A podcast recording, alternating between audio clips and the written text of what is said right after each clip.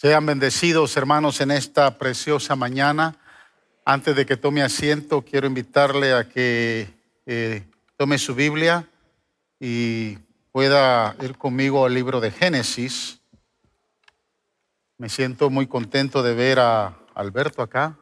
Qué bueno verle, Alberto. Hemos estado orando mucho por usted y tenemos fe y creemos que Dios tiene poder para levantar y sanar. Amén. Así que les pido que sigamos orando por nuestro hermano Alberto, que ha estado un poco delicado, pero la Biblia dice que para Dios no hay nada imposible, amén. Y para el que cree, todo es posible. Así que en medio de pruebas y luchas, tenemos un Dios grande, hermanos. ¿Cuántos creen eso? Amén. Quiero empezar una nueva serie de sermones que lo titulé Presencia de Dios. Eh, y cada uno de esos sermones va a tener un subtítulo. Y el título de esta mañana es Viviendo en su presencia. La serie eh, la he desarrollado en la vida eh, del padre de la fe, Abraham. Así que durante las próximas semanas vamos a estar eh, considerando y evaluando muchos puntos importantes de este hombre de Dios que aprendió a vivir en la presencia de Dios y que en todas las áreas y facetas de su vida pudo tener una relación muy íntima con el Señor. Así que quiero invitarle al capítulo 17, verso 1. Y vamos a leer eh, ese verso del capítulo 17, leo de la versión nueva internacional. Dice la palabra, cuando Abraham tenía 99 años, el Señor se le apareció y le dijo, yo soy el Dios Todopoderoso vive en mi presencia y sé intachable. Gloria al Señor. Padre, gracias por darnos este hermoso día, Señor, porque el hecho de que hayamos podido entrar por las puertas de esta casa y, Señor, podamos tener la libertad de adorarte, Señor, ya este día se ha tornado más que hermoso porque tu presencia está acá, la podemos sentir. Tenemos la libertad de alabarte, de glorificarte, de exaltarte, amado Salvador. Gracias por cada familia que, Señor, ha visto a bien, Señor, buscar tu presencia, acercarse a tu casa, Señor, y escuchar tu palabra.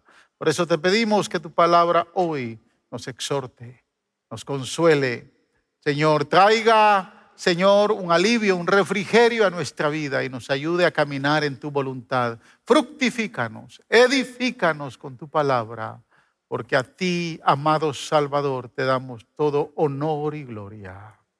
Amén. Gloria al Señor. Tome asiento, hermanos.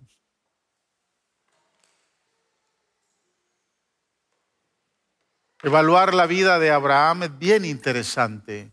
Eh, la Biblia en el libro de Génesis eh, da espacio y toma varios capítulos para no solo concentrarse en la vida de este gran hombre de Dios, sino en su descendencia, sus hijos, Isaac, Jacob, los doce patriarcas, son parte del relato que nos puede enseñar mucho de eh, este eh, hombre de Dios, considerado amigo de Dios, padre de la fe. Pero cuando empezamos a, evaluar la vida de, Abraham, nos vamos a dar cuenta que en su caminar con Dios, a Dios, se le revela a Abraham como el Todopoderoso, el Dios Todopoderoso. Él le dice en el verso 1, yo soy el Todopoderoso. Y es aquí donde por primera vez aparece este nombre. Eh, en hebreo, el Todopoderoso significa el Shaddai. Y por primera vez aparece el nombre de El Shaddai. Recuérdese que a Abraham Dios se le reveló como el Elohim. A Moisés se le reveló como el gran yo soy.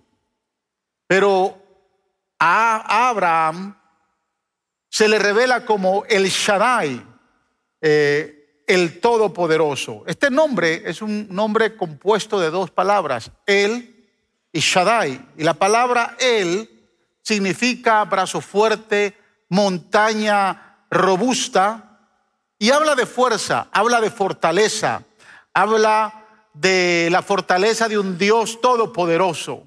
Pero la segunda palabra, que es el Shaddai, o la palabra Shaddai, significa o habla del pecho de una mujer, en otras palabras, habla de la nutrición.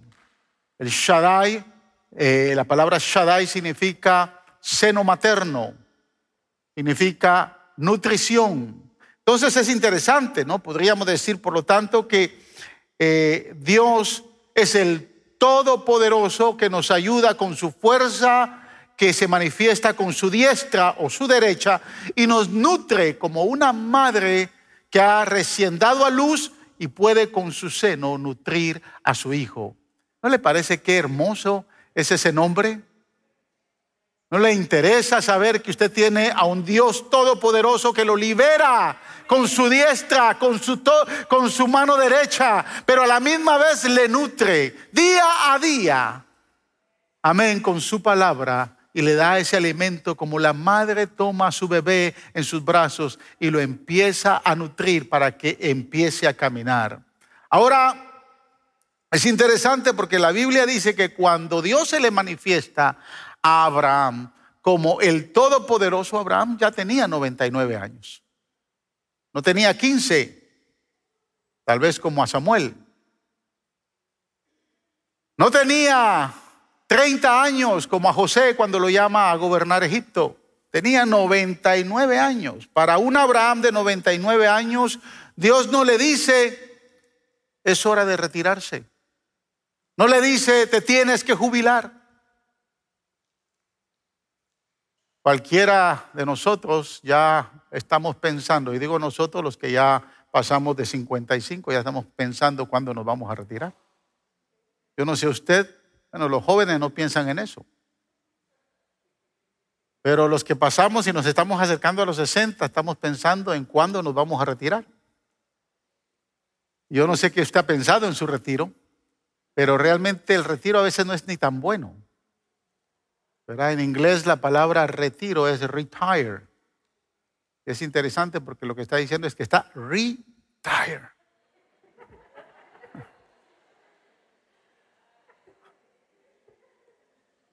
Y yo no sé cuántos se quieren retirar. Pero Dios llama a Abraham a los 99 años.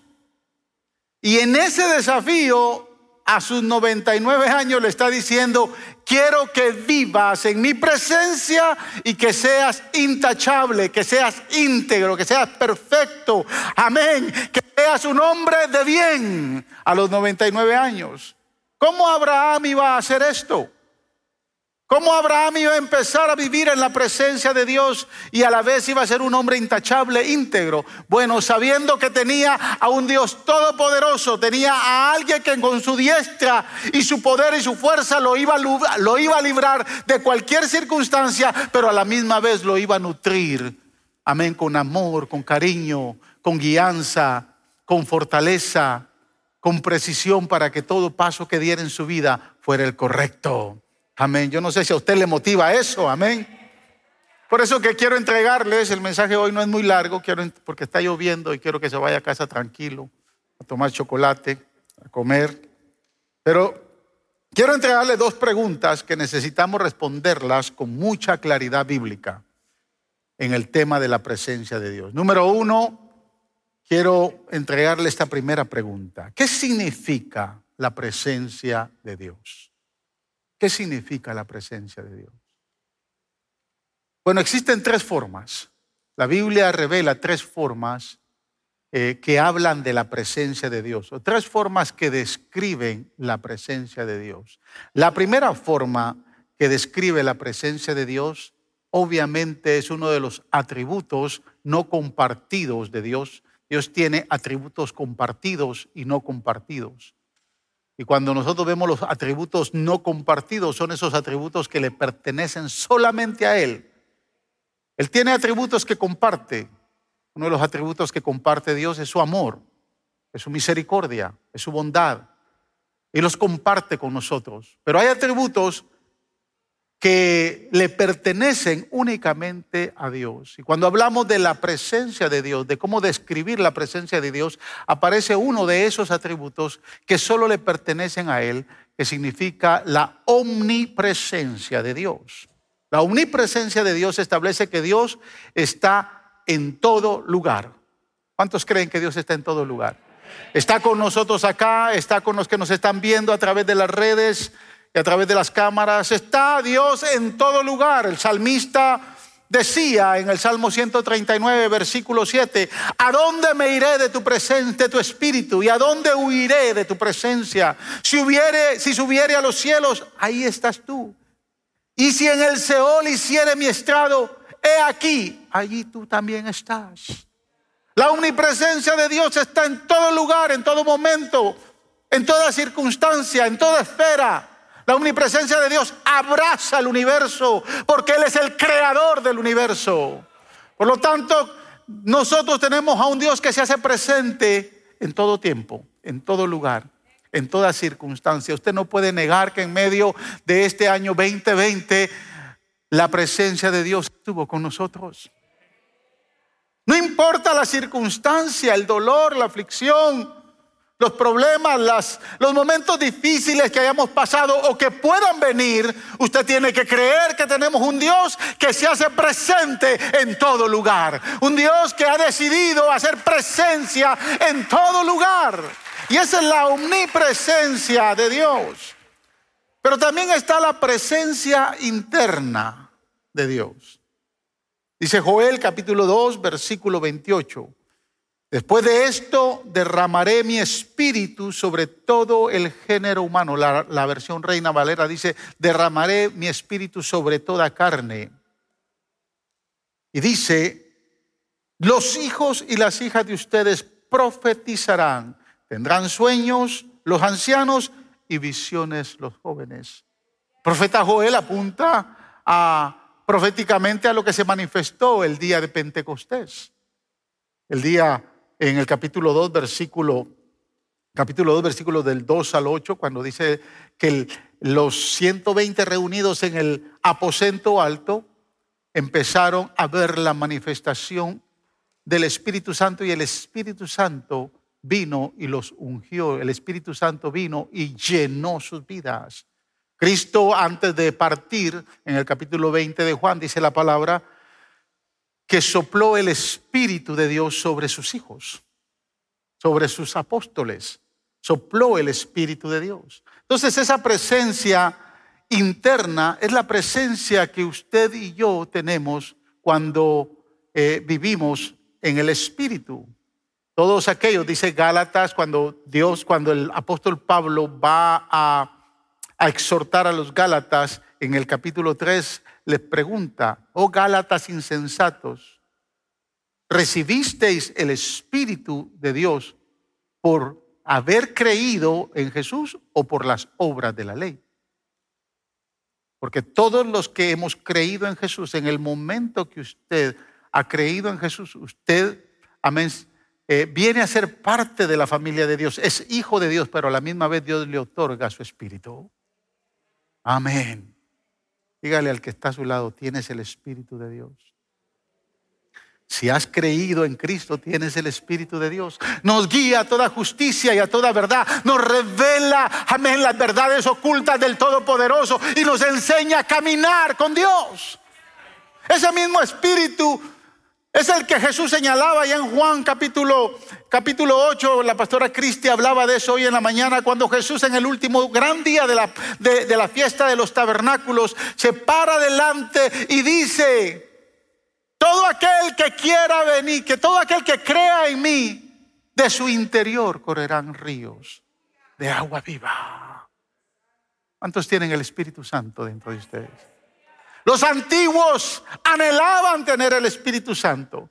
Solo los profetas lo podían tener. Solo los hombres llamados por Dios y a los que Dios les, les, permitía tener el Espíritu Santo, caminaban con el Espíritu Santo. Pero hoy usted y yo, que somos la iglesia del Señor, tenemos la bendición de que esa presencia pueda estar en nosotros y vivir en la presencia del Espíritu Santo.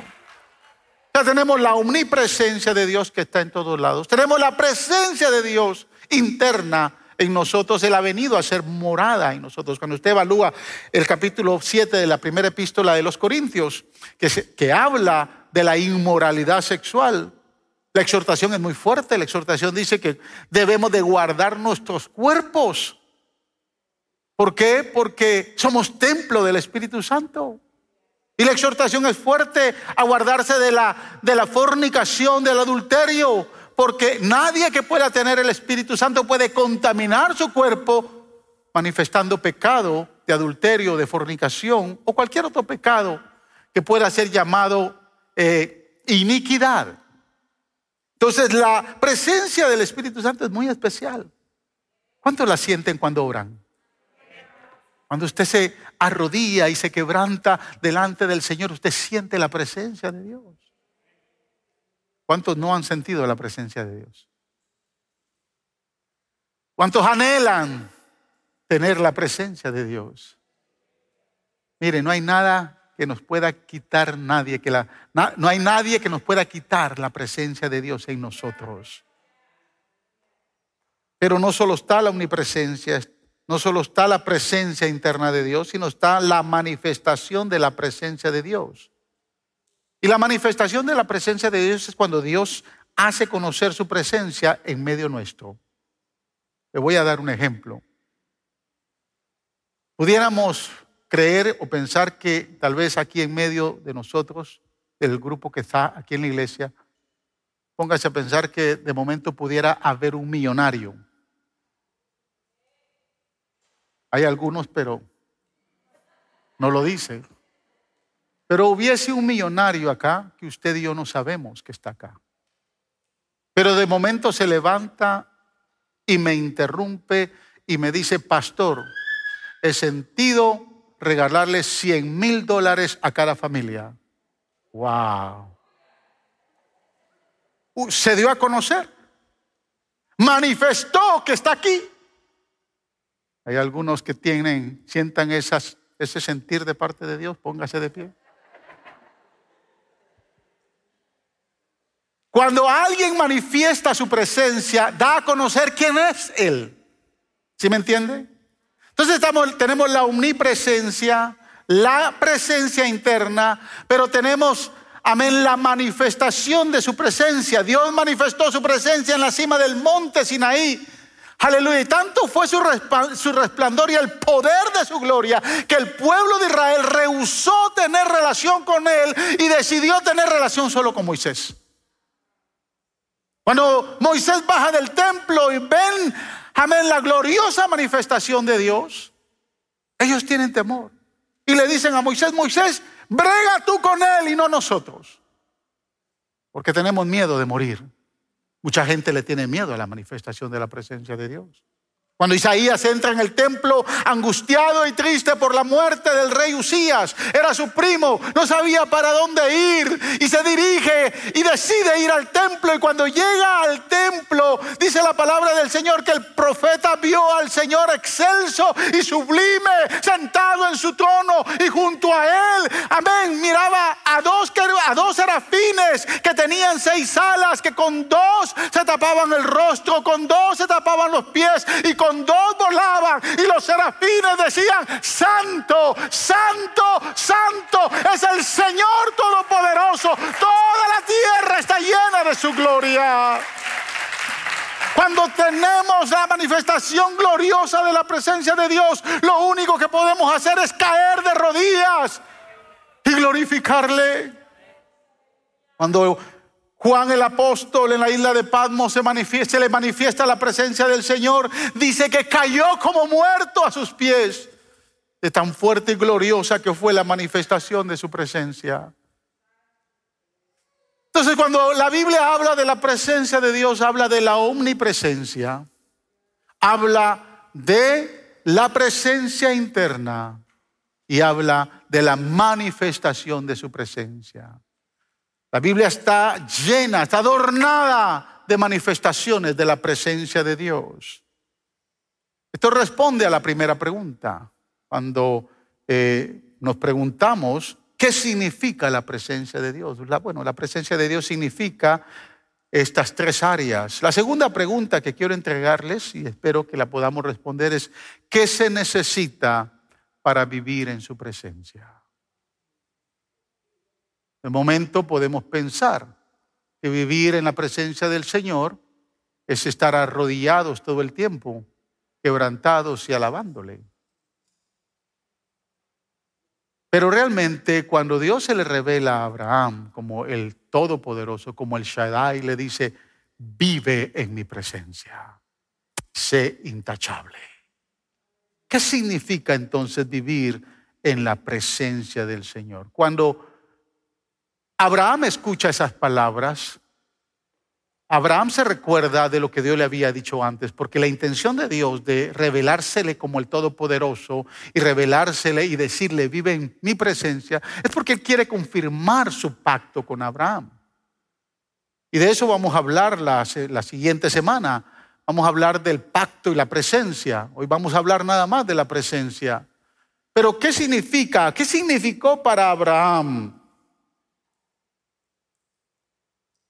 que Dios le haya dicho, vive en mi presencia. Dios tiene la intención de confirmar su pacto con él. Y lo hace en el capítulo 17. Cuando usted empieza a leer la vida de Abraham, la vida de Abraham empieza en el capítulo 12 del libro de Génesis. Dice la palabra que Dios lo mueve y lo saca de Ur de los Caldeos. Y lo lleva a una tierra que él no conoce. Abraham tenía 75 años en ese entonces. Ahora es importante entender porque en el capítulo 15 eh, Dios entonces empieza a establecer su pacto. En el capítulo 12 le establece su pacto, en el capítulo 15 eh, le da el pacto acerca de su hijo, de la promesa con su hijo y de la tierra que él iba a heredar. Pero aquí en el capítulo 17 confirma su pacto. Y en el capítulo 22 de Génesis, la Biblia dice que él prueba el pacto que ha hecho con Abraham. Por eso es interesante entender la vida de Abraham y cómo Abraham aprendió a vivir en la presencia de Dios. Porque aprender a vivir en la presencia de Dios tiene un significado muy profundo. Fíjese, en primer lugar, lo que necesitamos para vivir en la presencia de Dios es tener fe. Nadie que quiera vivir y caminar en la presencia del Señor va a tener, va a obviar que necesita tener fe. Vivir en la presencia de Dios significa que Dios le está diciendo tienes que serme fiel. Por eso es que le dice, necesita ser intachable, ser perfecto. Porque si quieres vivir en mi presencia, vas a requerir de mucha fe. Ahora, en el capítulo 17 encontramos algo bien interesante, porque cuando empieza Dios a confirmar su pacto, eh, Abraham se recuerda de lo que le habló en el capítulo 15. Quiero que primero veamos lo que eh, habla el capítulo 17 para entender lo que, habló, lo que habla en el capítulo 15. Capítulo 17 de, Juan, de, de Génesis, del verso 15 al 19, dice, también le dijo Dios a Abraham, a Saraí tu esposa ya no la llamarás Saraí, sino que su nombre será Sara. Yo la bendeciré y por medio de ella te daré un hijo. Tanto la bendeciré que será madre de naciones y de ella surgirán reyes de pueblos. Entonces Abraham inclinó el rostro hasta el suelo y se rió. Wow. Escuché. Se rió de pensar y hace una pregunta. ¿Acaso puede un hombre tener un hijo a los 100 años y ser madre Sara a los 90? Dios le está diciendo, si usted lee el relato bíblico, Abraham tenía 99 cuando se le aparece y le dice, de aquí a un año tu esposa va a dar a luz. Por eso es que él habla de cómo un hombre a los 100 años va a poder tener un hijo. Y mi mujer que tiene 90 va a quedar embarazada. Dice que se rió. Y observe el verso 18. Por eso le dijo a Dios. De momento como que Abraham le dice, mira, Señor, de momento te puedo creer, pero a la misma vez pienso que la viejita ya no va a poder estar con ese embarazo. Como que ya la viejita no, no, ya no, ya no estoy para estarle concediendo todos los antojos. Yo me pongo a pensar, ¿no? Yo el otro día le decía a mi esposa, si Dios nos regalara una niña. ¿Cómo podrá un hombre, de, un hombre de 57 años y una mujer de 56 años tener un hijo? ¿Lo cree? Amén. y le dije, si no, vamos a ver dónde podamos adoptar una nena de dos años.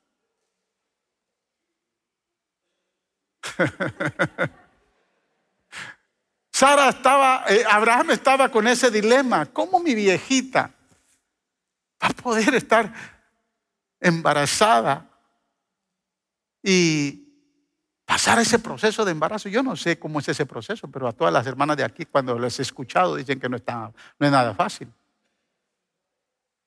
Pero mire lo que le responde, mire lo que le dice Abraham a Dios. Por eso le dijo a Dios, concédele a Ismael vivir bajo tu bendición. ¿Para qué nos vas a dar un hijo? ¿Acaso no tuve a este hijo con mi esclava Agar? Concédele a él la bendición. Escucha, hermanos. Y por eso es que usted nunca puede negar que lo que es suyo, nadie se lo va a quitar. Nadie se lo puede quitar. No pelee por una bendición que le pertenece. Porque lo que es suyo es suyo. Amén.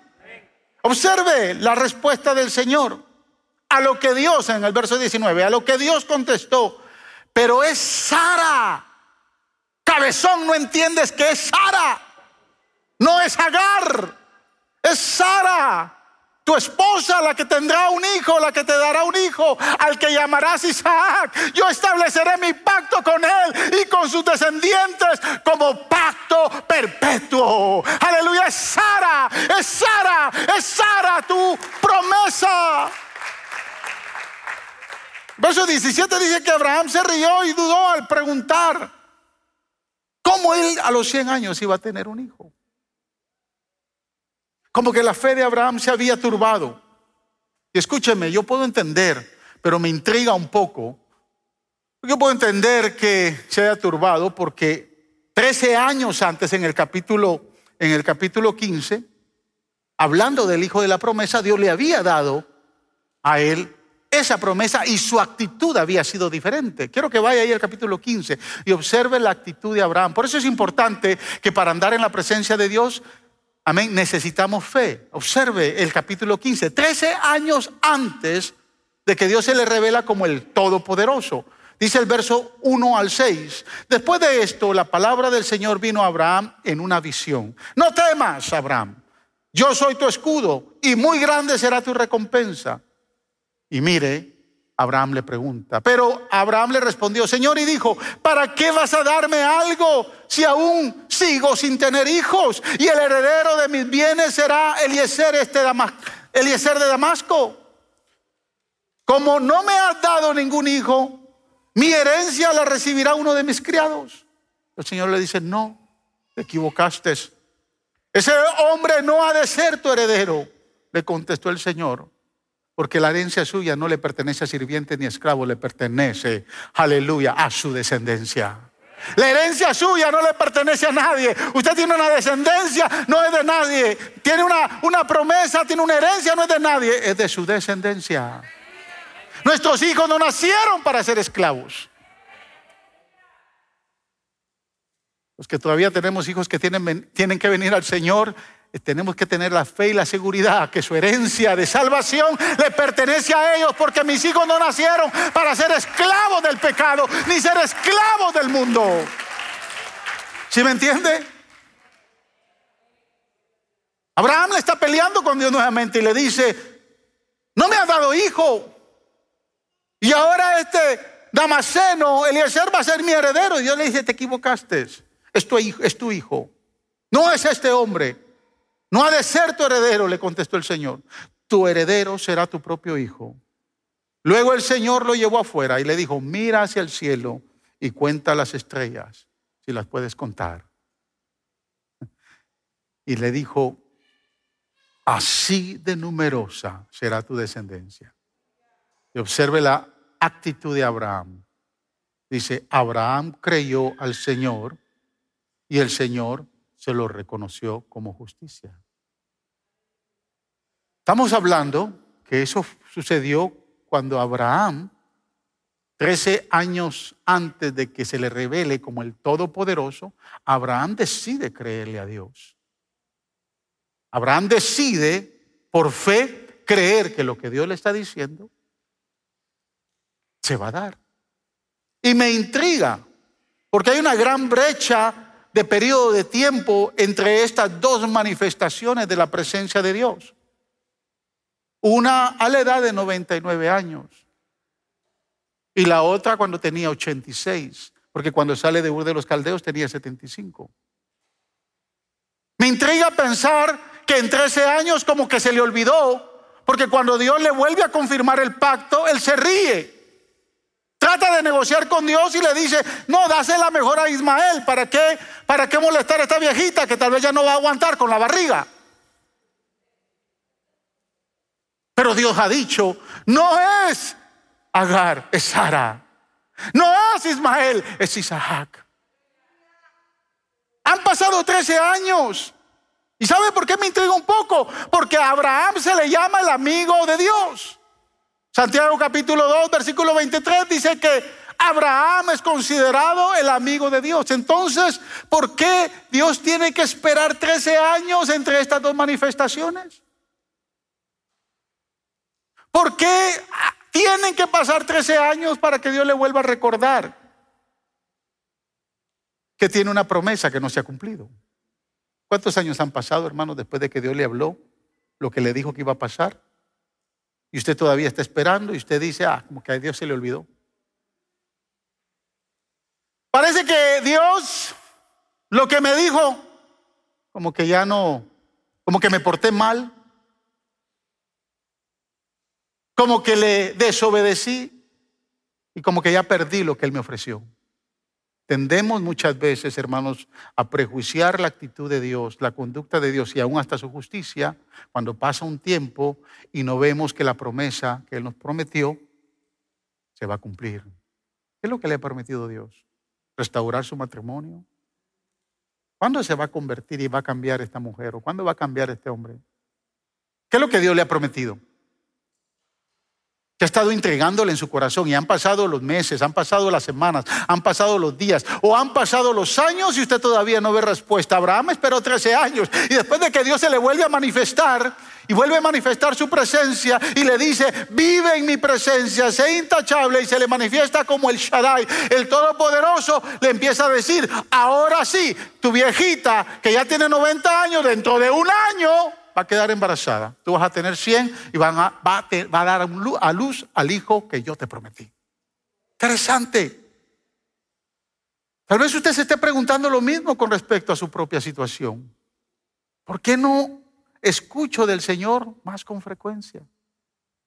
Señor dice algo, hermano, si no está interesado en estárselo repitiendo todas las semanas, todos los días, todos los años.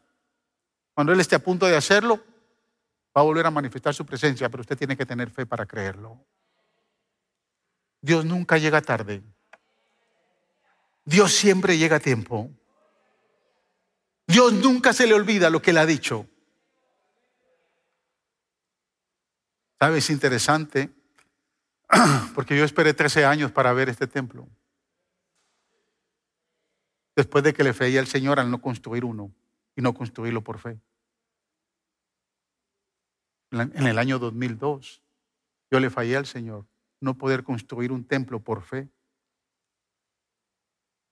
Pero el Señor sabía que 13 años después, por fe me iba a volver a desafiar. usted no puede prejuiciar a Dios cuántas veces se le debe de manifestar para que entonces Él cumpla lo que le ha dicho. Usted lo que tiene que es esperar con fe. Porque por medio de la fe, Dios quería que Abraham no solo fuera llamado amigo de Dios, sino fuera llamado también el padre de la fe. Lo que necesitamos entender es que Dios está haciendo de Abraham un hombre de fe. ¿Sí me entiende? Dios está haciendo de Abraham un hombre de fe. Y también en su vida, si usted ve un tiempo de espera, es porque también Dios a usted lo está haciendo un hombre y una mujer de fe. Dios, está, Dios permite esos tiempos, esos periodos, esas brechas, porque nos quiere hacer hombres y mujeres de fe. Fe, hermano, significa que no caminamos por lo que vemos físicamente. Fe significa que no caminamos por lo que oímos audiblemente o por lo que sabemos intelectualmente. Fe es cuando creemos que hay un Dios que ha dicho algo y aunque pasen 10, 20, 30 años o 40 años, Dios lo va a cumplir porque Él es fiel a su promesa. Él es fiel a su promesa. Fe significa que nos aferramos a lo que Dios dijo anteriormente y nos aguantamos creyendo y esperamos que vamos a ser sanos, que nuestro hogar se va a restaurar, que nuestro hijo va a ser salvo, que las cosas van a cambiar, que mis finanzas van a ser otras. Eso es fe. Cuando creemos, amén, ciegamente en lo que Él ha dicho, en lo que el Todopoderoso nos dice en su palabra. Piense por un momento, hermanos, en el pasado, no muy lejano, en lo que Dios le ha dicho. Piense en lo que Dios le ha dicho y que usted de momento ha dicho, esto no funcionará. Todo va mal, nunca lo lograré. Sin embargo, escuche, aquí usted está. Vivito y coleando, esperando en la respuesta de Dios. Amén. ¿Por qué Dios permitió que esas cosas sucedieran en la vida de Abraham? Para enseñarle a ser un hombre de fe. ¿Por qué permite Dios esos momentos tan largos y difíciles? Para enseñarle que usted tiene que ser un hombre y una mujer de fe. Andar en la presencia de Dios significa tener fe. Nadie puede decir, yo vivo en la presencia de Dios sin tener fe.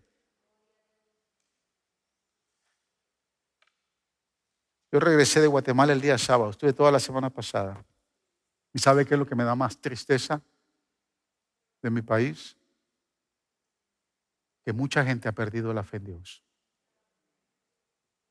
Un país que en las estadísticas de gente convertida y de creyentes que eh, han creído en Jesús como Salvador llevaba, llegaba a más de un 60-70%. Donde las mega iglesias, no una ni dos, en Guatemala hay cientos de mega iglesias. Cientos de mega iglesias. Yo le decía al hermano al hermano Javier y a la hermana Mayra que, viajaron conmigo, fuimos al lago de Atitlán para que conocieran un poco. Yo les decía, si cruzamos este, este, este lago de, de donde estamos hacia Santiago Atitlán, vamos a encontrar una de las mega iglesias más grandes del país. En los pueblos hasta más remotos y pequeños había una mega iglesia. ¿Dónde están las mega iglesias hoy? Cerradas.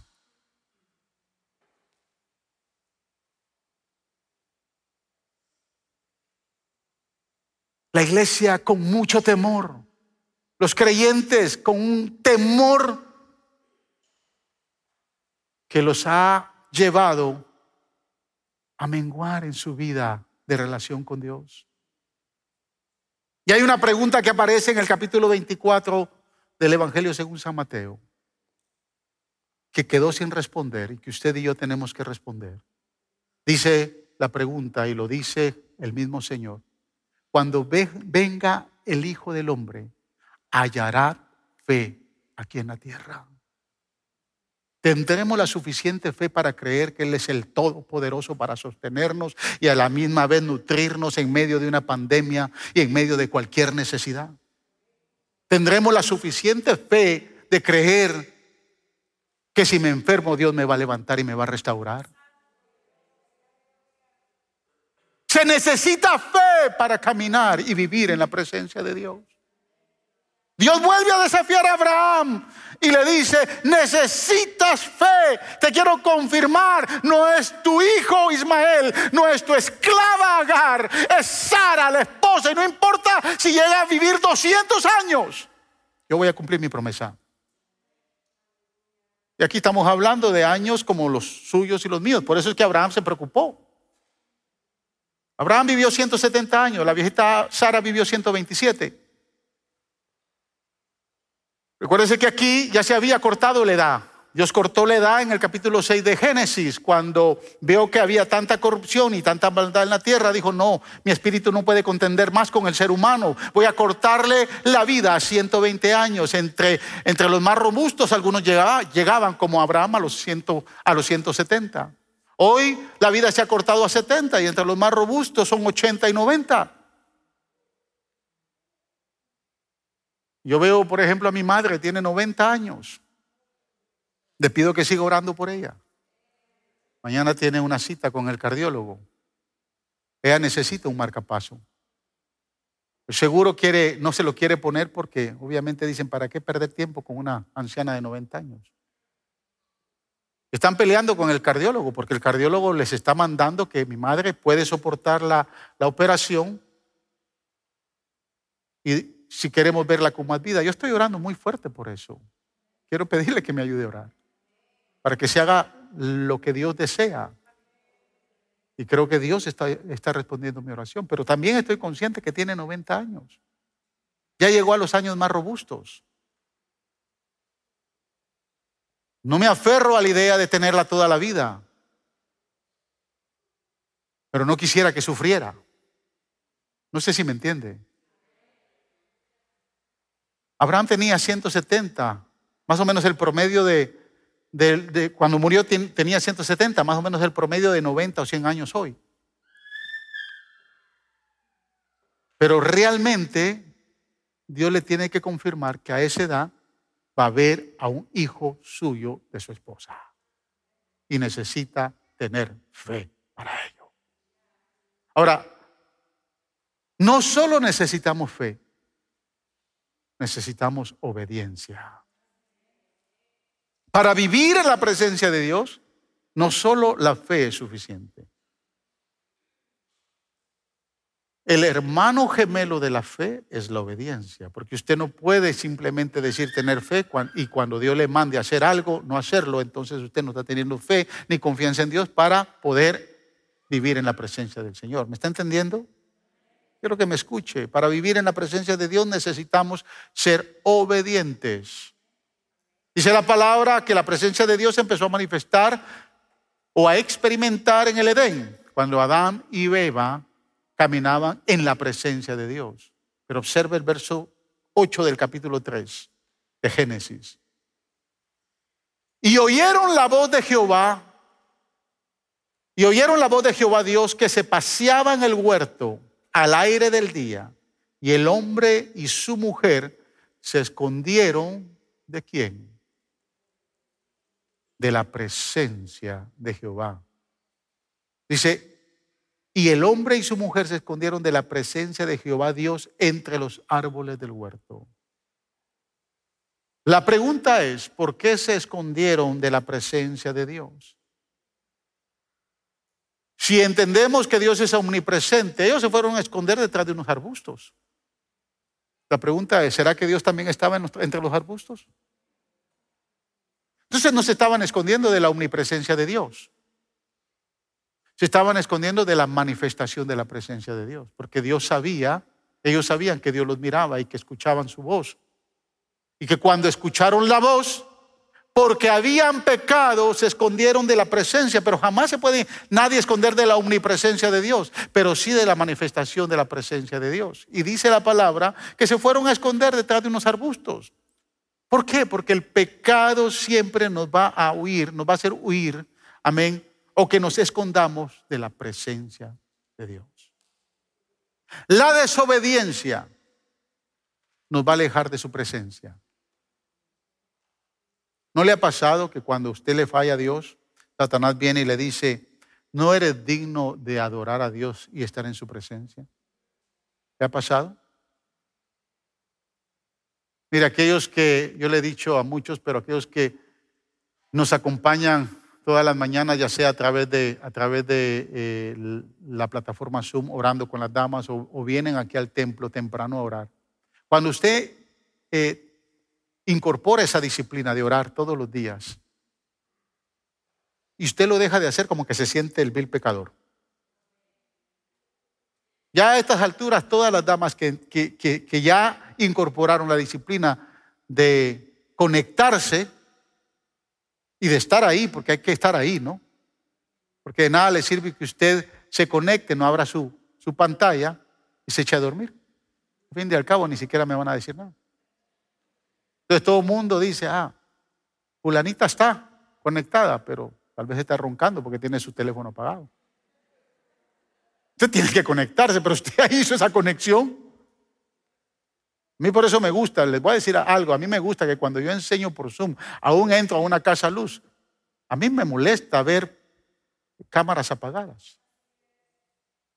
Y le voy a decir por qué me molesta ver cámaras apagadas. Porque es como que usted venga aquí al templo y de momento, como estas sillas son tan cómodas, se acuesta y se echa a dormir. Usted no está haciendo presencia en el lugar.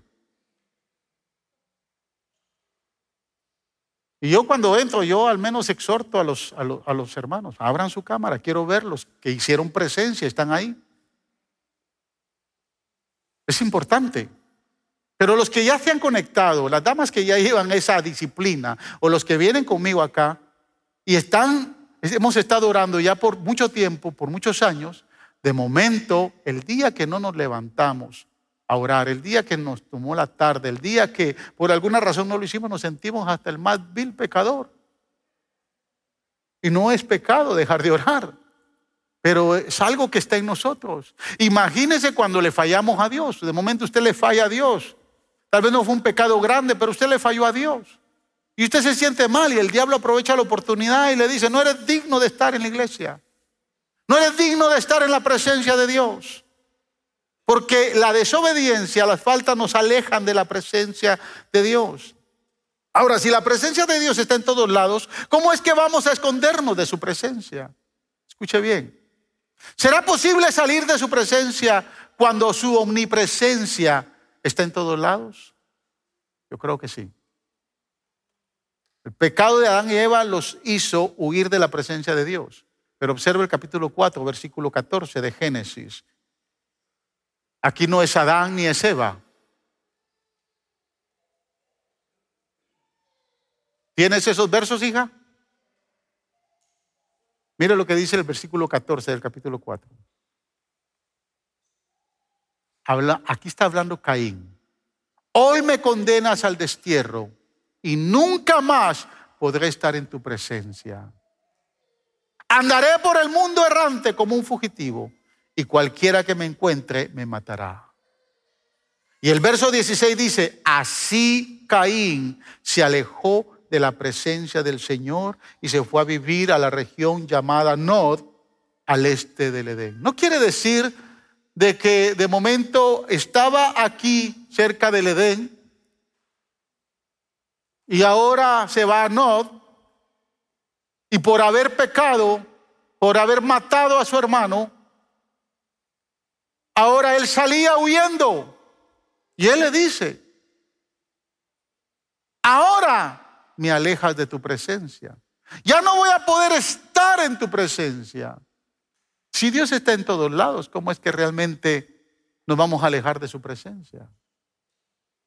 Y habla de la presencia, de la manifestación de la presencia. Yo no sé si usted entiende qué glorioso es tener la presencia de Dios en nuestras vidas.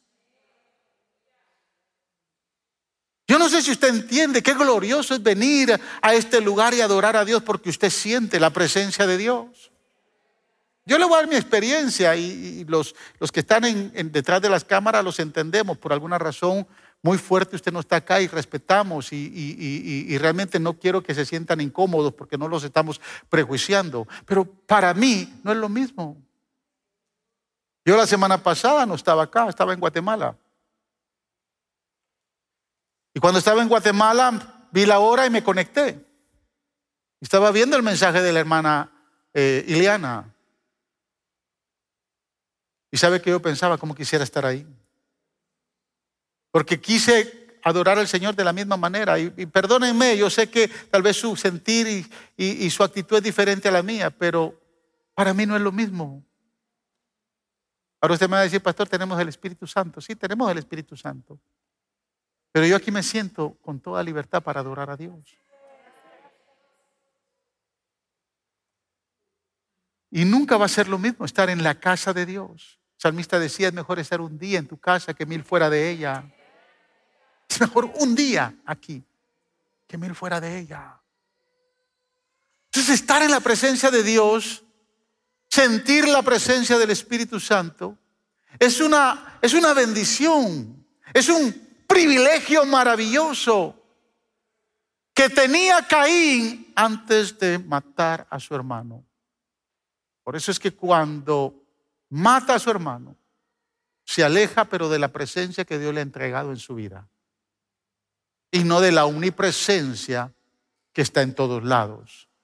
Verso 16 dice, así Caín se alejó de la presencia del Señor. Por eso es que cuando leemos el libro de Romanos capítulo 6, versículo 23, dice, porque por, por cuanto todos pecaron, están destituidos de qué? De la gloria de Dios, destituidos de la presencia de Dios.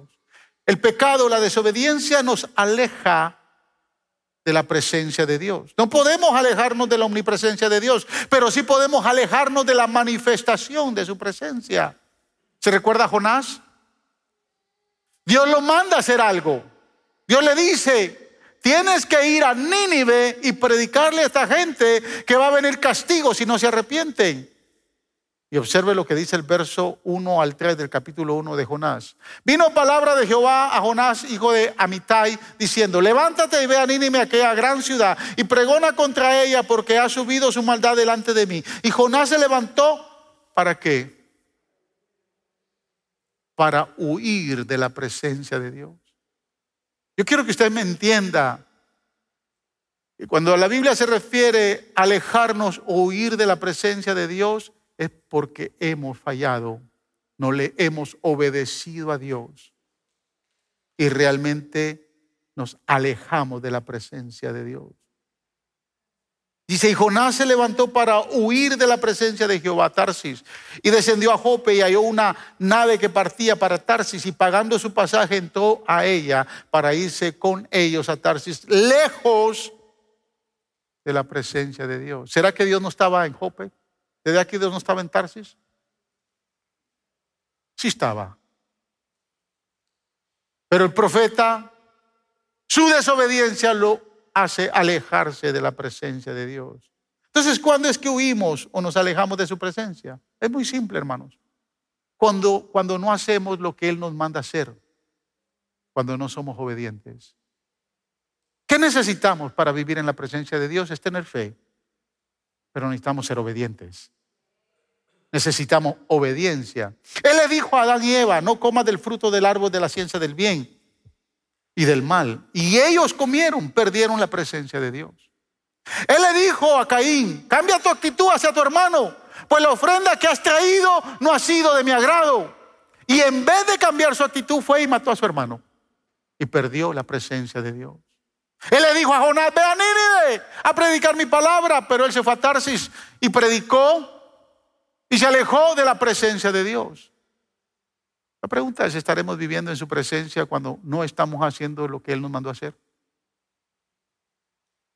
No se trata solamente de pecado. El no hacer lo que Él nos pide que hagamos traerá las consecuencias más grandes que podamos vivir como seres humanos, vivir lejos de la presencia de Dios. ¿Me escuchó? El no hacer lo que Él nos mandó a hacer.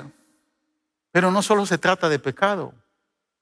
Porque muchos no hacen lo que Dios les mandó a hacer. ¿Cómo es posible que algunos cristianos valoren más el no hacer la presencia de Dios, el, no hacer lo que Dios les ha mandado a hacer y perder la manifestación de su presencia? ¿Será posible vivir en la presencia de Dios y a la misma vez vivir amargados, sin perdonar a los que nos han ofendido y nos han hecho daño? Cuando Él nos mandó a perdonar? ¿Será posible vivir en la presencia de Dios? ¿Será posible vivir en la presencia del Señor y a la vez no honrar al Señor con nuestro tiempo, con nuestras finanzas y con nuestros dones y talentos? ¿Será posible? ¿Será posible cantar, predicar y no ser fiel a lo que Él nos mandó a hacer? Al darle nuestro tiempo, al darle de nuestras finanzas. ¿Será posible vivir en la presencia de Dios? Me gustaría escuchar algún amén. ¿Será posible vivir en la presencia del Señor y a la misma vez vivir enojados, airados, con celo, con envidia, cuando Dios nos ha mandado amar a nuestros semejantes, amar a nuestro enemigo? ¿Será posible? Muchos queremos vivir en la presencia de Dios. Queremos andar con Dios, caminar con Dios. Pero así como Caín, así como Adán y Eva, así como Jonás se alejaron por desobedecer a Dios, se alejaron de la presencia de Dios, al menos ellos estaban conscientes, pero hay muchos creyentes que no están haciendo lo que Dios les mandó a hacer y no están conscientes que están lejos de la presencia de Dios por desobedecer a lo que Dios les ha dicho que ha mandado o les ha mandado a hacer. Es hermoso estar en la presencia de Dios. Salmo 95 del 1 al 2 dice, venid aclamemos alegremente a Jehová, cantemos con júbilo a la roca de nuestra salvación, lleguemos ante su presencia con alabanzas. ¿Cómo me puedo acercar a la presencia del Señor si, yo sé que de alguna o de otra manera le estoy desobedeciendo a Dios? Porque no estoy haciendo lo que Él me mandó a hacer. Salmo 100 verso 1 y 2 dice, cantar alegres a Dios, habitantes de toda la tierra, servir, servir a Jehová con alegría, venir ante su presencia con regocijo. Podré venir con regocijo, adorar y levantar mis manos y glorificar al Dios Todopoderoso cuando en mi corazón todavía hay amargura, todavía hay dolor, todavía hay resentimiento, todavía hay enojo, todavía hay ira. ¿Será posible? Sentirnos con la libertad de estar en la presencia de Dios. Yo le invito en esta mañana a que viva en fe, pero sea obediente. Si tiene que perdonar al que tenga que perdonar, perdónelo. Si tiene que amar al que tiene que amar, ámelo. Aún a su enemigo, ámelo. Aún aquel al que le hizo daño, ore por él y bríndele amor. Libérese de todo aquello que le impide ser obediente a lo que Dios le ha dicho. Porque necesitamos obediencia para vivir en la presencia de Dios. ¿Quiere ponerse de pie?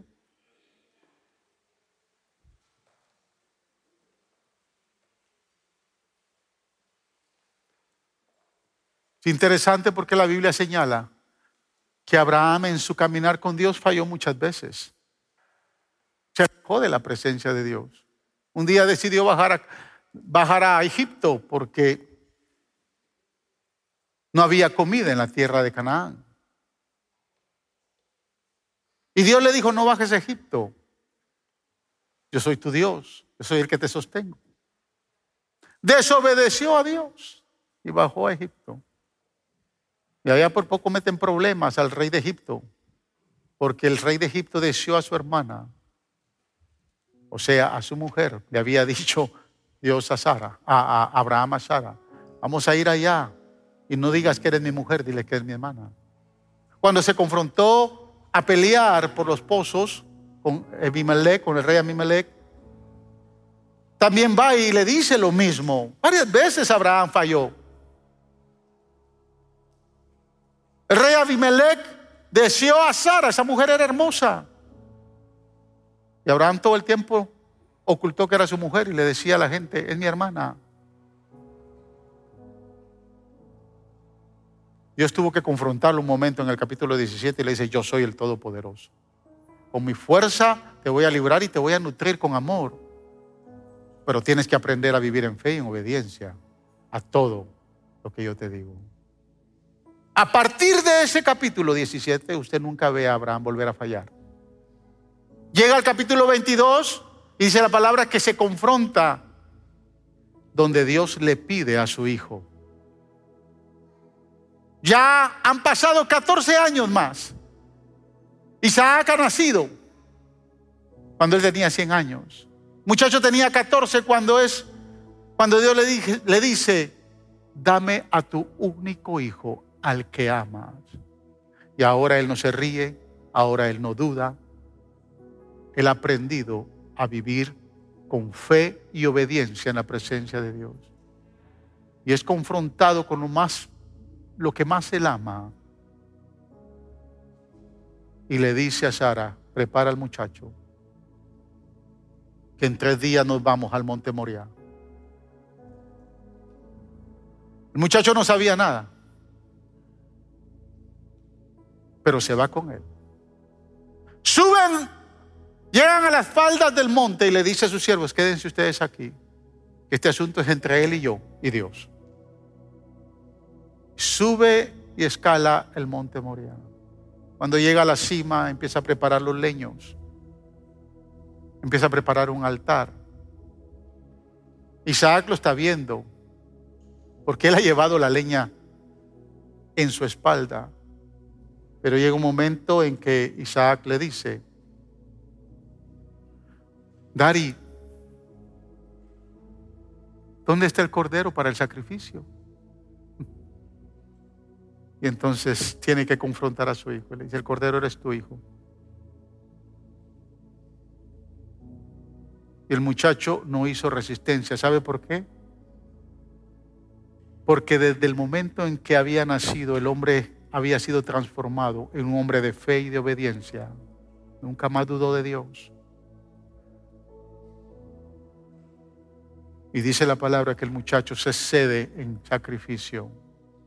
Abraham lo pone encima del altar, encima de la leña. Está a punto de levantar su llaga para quitarle la vida a su hijo, porque Dios se lo ha pedido. Hay que tener fe y hay que ser obediente para eso. Y cuando está a punto de matarlo, que alza la, la, daga y está a punto de matarlo, escucha la voz del Todopoderoso. Le dice, Abraham, no lo hagas. Sé que eres un hombre de fe y de obediencia. Aleluya. Sé que has andado en mi presencia. Se necesita tener fe, iglesia, y ser obedientes para andar en la presencia del Señor.